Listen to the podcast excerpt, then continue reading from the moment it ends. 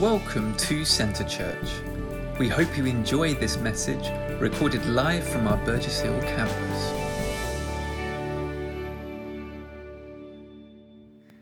Morning. Everyone good? Sun is shining. It's a little bit warm. Summer's returned. What's going on? Good old British weather. Hope everyone's well. Hope everyone's had a great week. And as Tyler's just said, we are going over the month of September. We're looking at a series called Made for More, and we're uh, going to be unpacking what this looks like over the next uh, few weeks, as well as in our life group as well. And so this morning is a great privilege to open up. Um, and I've kind of taken that Made for More, and I'm going to change it to be the title of what I'm sharing this morning, which is Designed for More. And this is what we're going to be unpacking this morning. So, if I were to ask you this question What percentage of all things are designed? What would be your answer? 100%? I hear 100. Do I hear anything else? 99 just to be different. I like that, yeah. Do I hear a 99.5? you see, I would actually, myself, I would be in your camp, Samantha. I would say, in my mind, I would say all things has some sort of design process behind it. Even from the things we use on a daily basis, like your household items, like your iron, your kettle, your toast, toaster, sorry, not your toast, your toaster, um, has a design process behind it. Even the cars that we drive, or the motorbikes that we ride on, has, has a design process behind it. And even if you look beyond that, if you look at nature itself, if you look at how flowers are formed, the trees, there is a design process when you look closely at it. Look at your bodies, look at how our bodies function. I would say that there's a design process behind it. Now, I went to the book that is all books in trying to understand what design means, which is the dictionary. And um, it had several meanings behind it. And I've got, we've got a PowerPoint this morning just for our own benefit. Look at this. And so there are a few, few definitions of design that I pulled up. The first being the purpose of planning that exists behind an action, fact, or object. The act of preparing the plans for a work to be executed or preparing to put something into motion, or the one which really resonates with me to intend for a definitive purpose. So, as, we've, as I just shared, I, I think all things have a, ha, have a design process behind it. There's, there's a purpose behind that design. And with this understanding, I want to extend this to the church. When we look at the church, I believe there is a design process behind who we are, who, what the church is meant to be. And so this morning, we're going to unpackage a quite a lengthy passage that um, comes from Paul. He spoke to the church in Corinth. And it's a passage I believe we're all fam- familiar with. And he gives an analogy of what the church, um, church should be. And it's found in 1 Corinthians chapter 12, verses 12 to 27. Now, I've saved you time. I've also prepared a PowerPoint for this as well, so you can follow along with me. But this is what Paul says. He says, The body is a unit, though it is made up of many parts. And though all its parts are many, they form one body. So it is with Christ, for we were all baptized by one Spirit into one body, whether Jews or Greeks, slave or free, and we were all given the one Spirit to drink. Now, the body is not made up of one part, but of many. If the foot should say, Because I am not a hand, I do not belong to the body, it would not for that reason cease to be a part of the body. And if the ear should say, Because I am not an eye, I do not belong to the body, it would not for that reason cease to be a part of the body. If the whole body were an eye, where would the sense of hearing be? If the whole body were an ear, where would the sense of smell be? But in fact, God has arranged the parts in the body, every one of them, just as He wanted them to be. If they were all one part, where would the body be? As it is, there are many parts, but one body. The eye cannot say to the hand, I don't need you, and the head cannot say to the feet, I don't need you. On the contrary, these parts of the body that seem to be weaker are indispensable. And the parts that we think are less honorable, we treat with special honor. And the parts that are unpresentable are treated with special modesty while our presentable parts need no special treatment. But God has combined the members of the body and has given greater honor to the parts that lacked it, so that there should be no division in the body, but that its parts should have equal concern for each other. If one part suffers, every part suffers with it. If one part is honored, every part rejoices with it. Now you are the body of Christ, and each one of you is a part of it there is a lot of weight in those verses, and there's a lot there. And I'm going to do my best to just unpackage a few thoughts for us to, to, to mull over, to dwell over, but also apply. Because I believe the word is not just to, to be heard, it's to be lived out, it's to be applied. It's one thing to know it, it's a different thing to live it out. And so today I'm going to encourage us challenge us to, to move in the word this morning. So, like I said, there are three things that I want us to look at, a few things that I want us to look at. And the first is from that first time, Paul says, the body is a unit, though it is made up of many parts. We are designed to be a unit. We are not designed, therefore, to be lone rangers, to go it alone, to put our backpack on and go into the wild with no one else, but we are together to be imitators of the one who advocated the way. I heard, I wasn't here last week, um, I was having a week off, but I heard Robin shared a fantastic message looking in the book of Hebrews. And we prayed in it this week um, in our monthly prayer meeting, and it's a fantastic passage that says, Let us. All these let us, let us not give up, meet together, meeting together. Let us draw near to God. Let us spur one another on. And there's all these statements of let us, not let one or let you or individual. It's a collective call. Let us. And so there's this whole understanding that it's not one, it's us together. It's a unit. You see, when we look at the collective church, and we have it we have great connection with other churches in this town. Um, and I hear often one thing that is prayed for, prayed for a lot when we, the times when we've met, met together and prayed, and that is unity. That we all need to have the same goals, be on the same page, work together, have a united output. And I say these are all good things to want, that we are one church. Doesn't matter where we are, across the globe, we are one in Him, in God.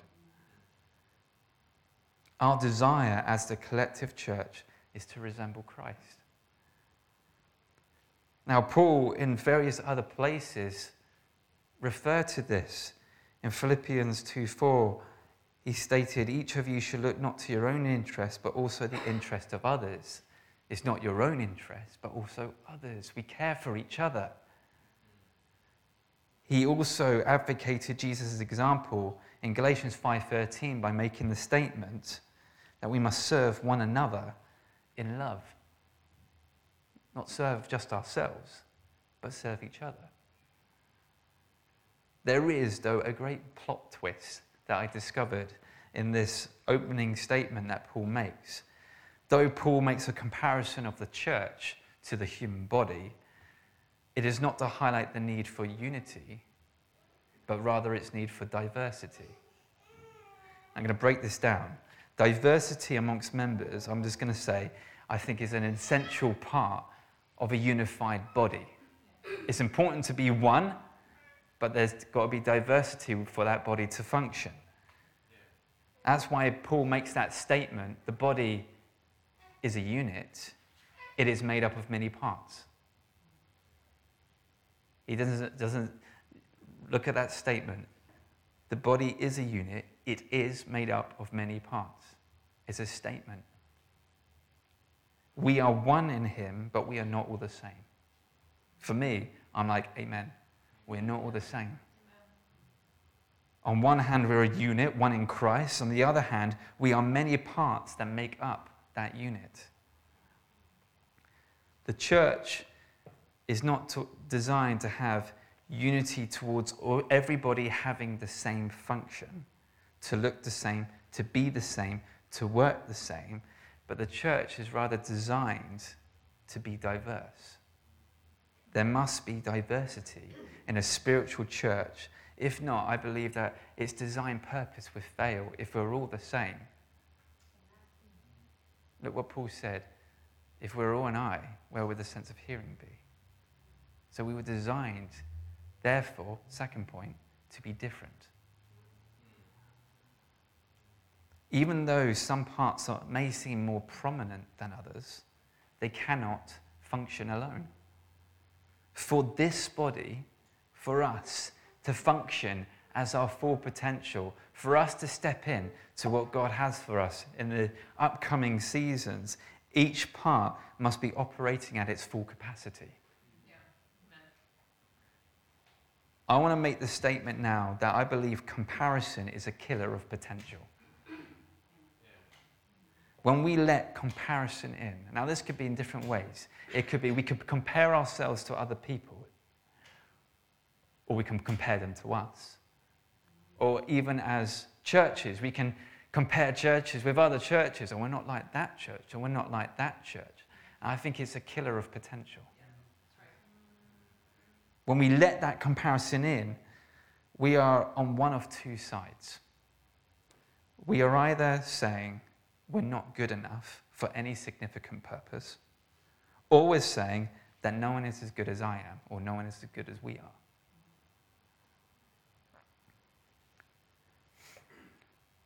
Paul tackles this in this analogy at the body. Because I'm not a hand, I do not belong to the body. No, for that reason, it does not cease to be a part of the body. It's still a part, it's still a vital part. And if the ear should say, Because I'm not an eye, I do not belong to the body, it would not for that reason cease to be part of the body. Did you pick up on Paul's humor in this passage? If the, it says, if the whole body were an eye, where would the sense of hearing be? For me, there's humor in this passage. If the whole body were an ear, where would the sense of smell be? He's tackling an issue that was pre- pre- present there, and he's making a very important point. If we were all an ear, where, how could we see? But likewise, if we were all eyes, how could we hear? He's saying that we all must do our different parts. I came across different um, theologians that look into this passage, and one of them made a statement, and it's quite a uh, bold statement. I'll say bold, it kind of hits the nerve when I heard it, is to deny one's own place or function in the body because it is not like another part is foolishness to deny one's own place or function in the body because it is not like another part is foolishness. And from this, what resonated was, with me is, and from what Paul said, is that do not allow comparison to kill your potential. If we allow comparison in, we're basically selling ourselves short because we're not seeing ourselves how God sees us. Because we are all designed to be different, we are designed to be more. But also, we must not deny others. Paul again makes this statement to not, to not say, I don't need you. The eye cannot say to the ear, I don't need you, or the hand, I don't need you, or the head to the feet, I don't need you. Everybody has a different function and everybody has different qualities. We are not, we are not the same. We have different parts. We are different parts. And God has designed us to be different for a reason. And so when I look at God, we must understand that He is sovereign, first and foremost. And in that sovereignty, He places each member of the body as He has chosen. He has the final say. And for me, that's okay. God, you have the final say. All I've got to understand is how you've designed me, embrace it, and step into it.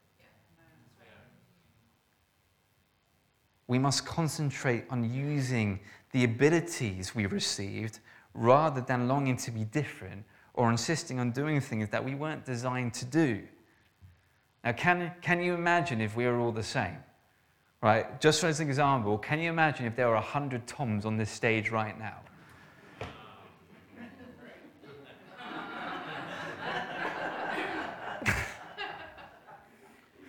I'm going to say it will be a disaster. For one, there'll be a hundred of us on stage with a guitar looking at each other saying, Who's starting the song? it just wouldn't work, would it? Can you imagine there are a hundred Tylers? Well, actually, he may not mind that because they'll be rocking up to church and all their bikes, wouldn't they? Their biker go.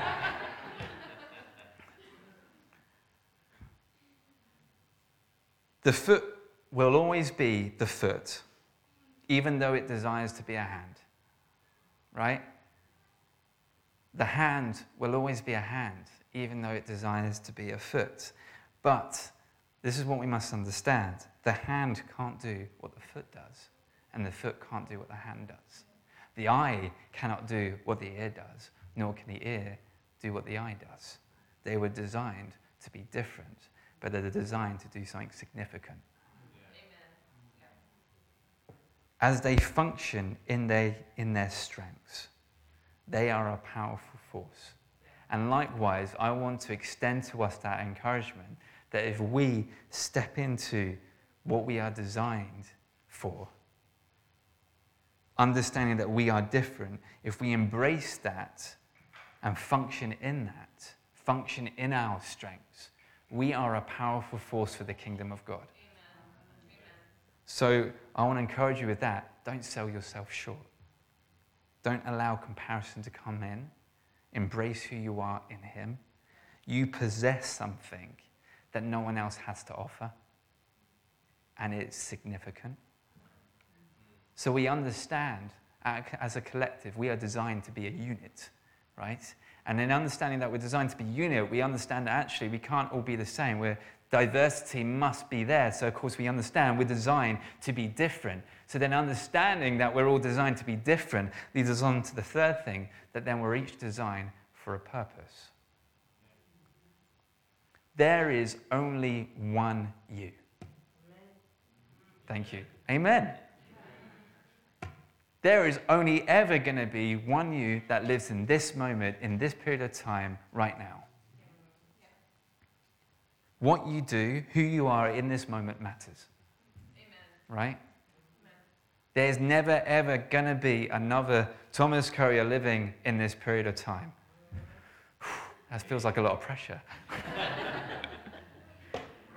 and so it's like, and it's true, maybe there should be that pressure in the sense of like, well, then it matters what I do in this moment. When we look throughout Scripture, we see how what God designed was designed for a purpose. In Genesis 1 27 to 28, you see this great passage of God's creation, and He created male and female, were made in the image of God, but they were designed for a purpose to be fruitful and increase in number, to fill the earth and subdue it, to rule over the fish of the sea and the birds of the air, and over every living creature that moves on the ground. They weren't designed just to sit back, relax, and enjoy. They were designed to fulfill a purpose. In Ephesians 2:10, we know this passage, but let's really embrace this passage. It says, "For we are God's." Do you know it? What's the word? Workmanship. We are God's workmanship, created in Christ Jesus to do what? Good works which God prepared in advance for us to do. One verse and so much encouragement. We are God's workmanship. You, you are God's workmanship.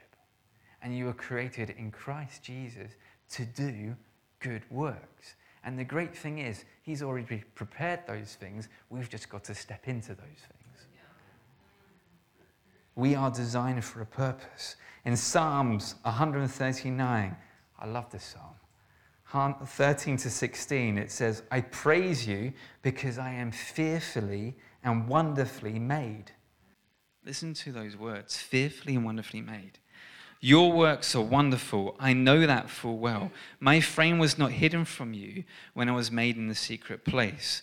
When I was woven together in the depths of the earth, your eyes saw my unformed body.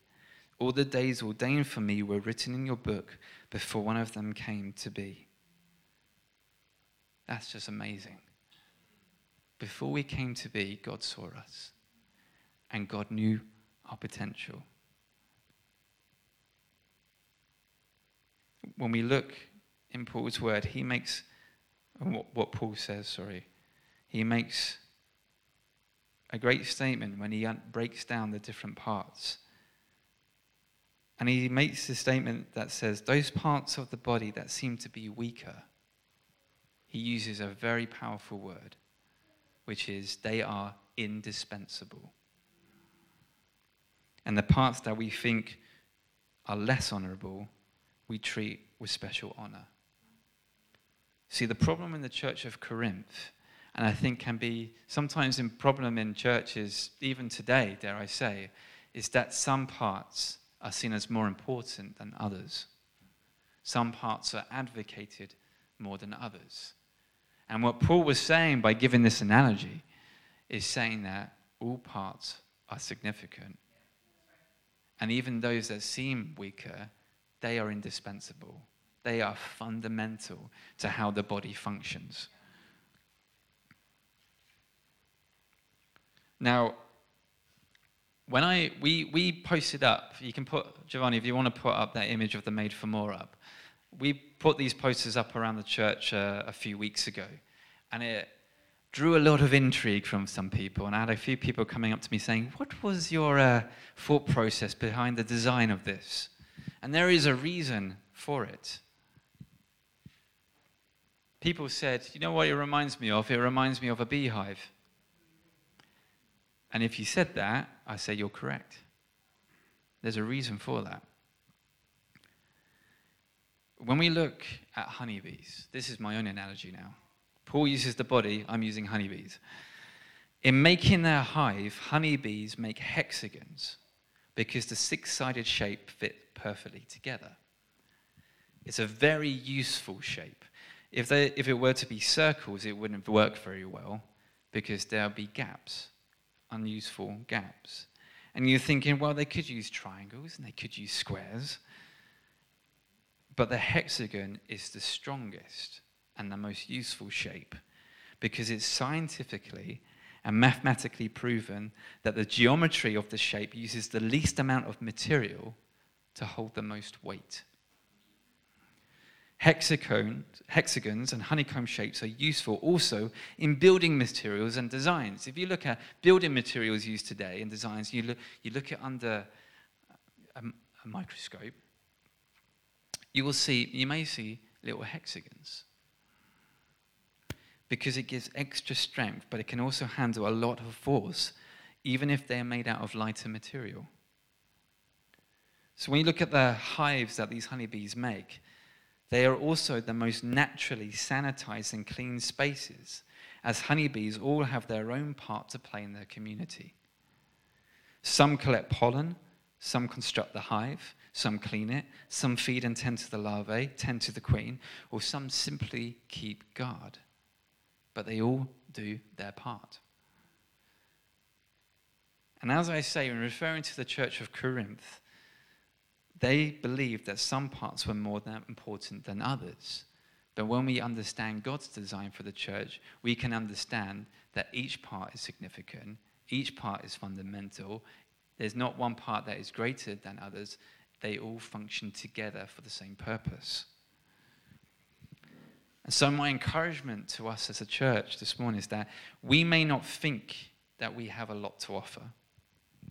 Or we may actually think that actually, I don't know what I, I don't know what my strengths are, or I'm thinking, this is not that great, or what I do have is insignificant. You know, I'm not a hand, I'm not an eye, therefore I'm not important. But in God's eyes, in His design, what we think is insignificant in God's kingdom carries a lot of weight. What you think may be insignificant, it carries a lot of weight. And when we step into it, it will enable the whole body to function at a greater level and help reach its full potential.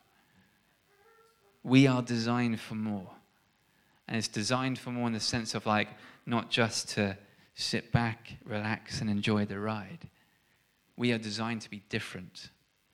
And in being different, that means we all have a significant part to play. When we understand that, when we step into that, we are stepping into even greater potential as a church. You see, we can't do it on our own. We need each other. And if we all do our parts, every part will function even greater than they were before. And so I want to encourage you today as, we, as we've opened up, we are designed for more. There is a design process behind you, and there is only one you.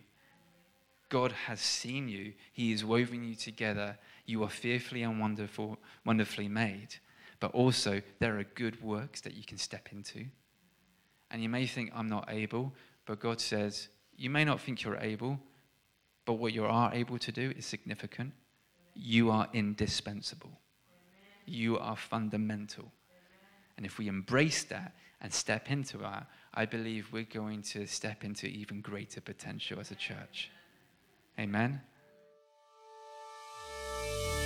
Thank you for watching this week's message.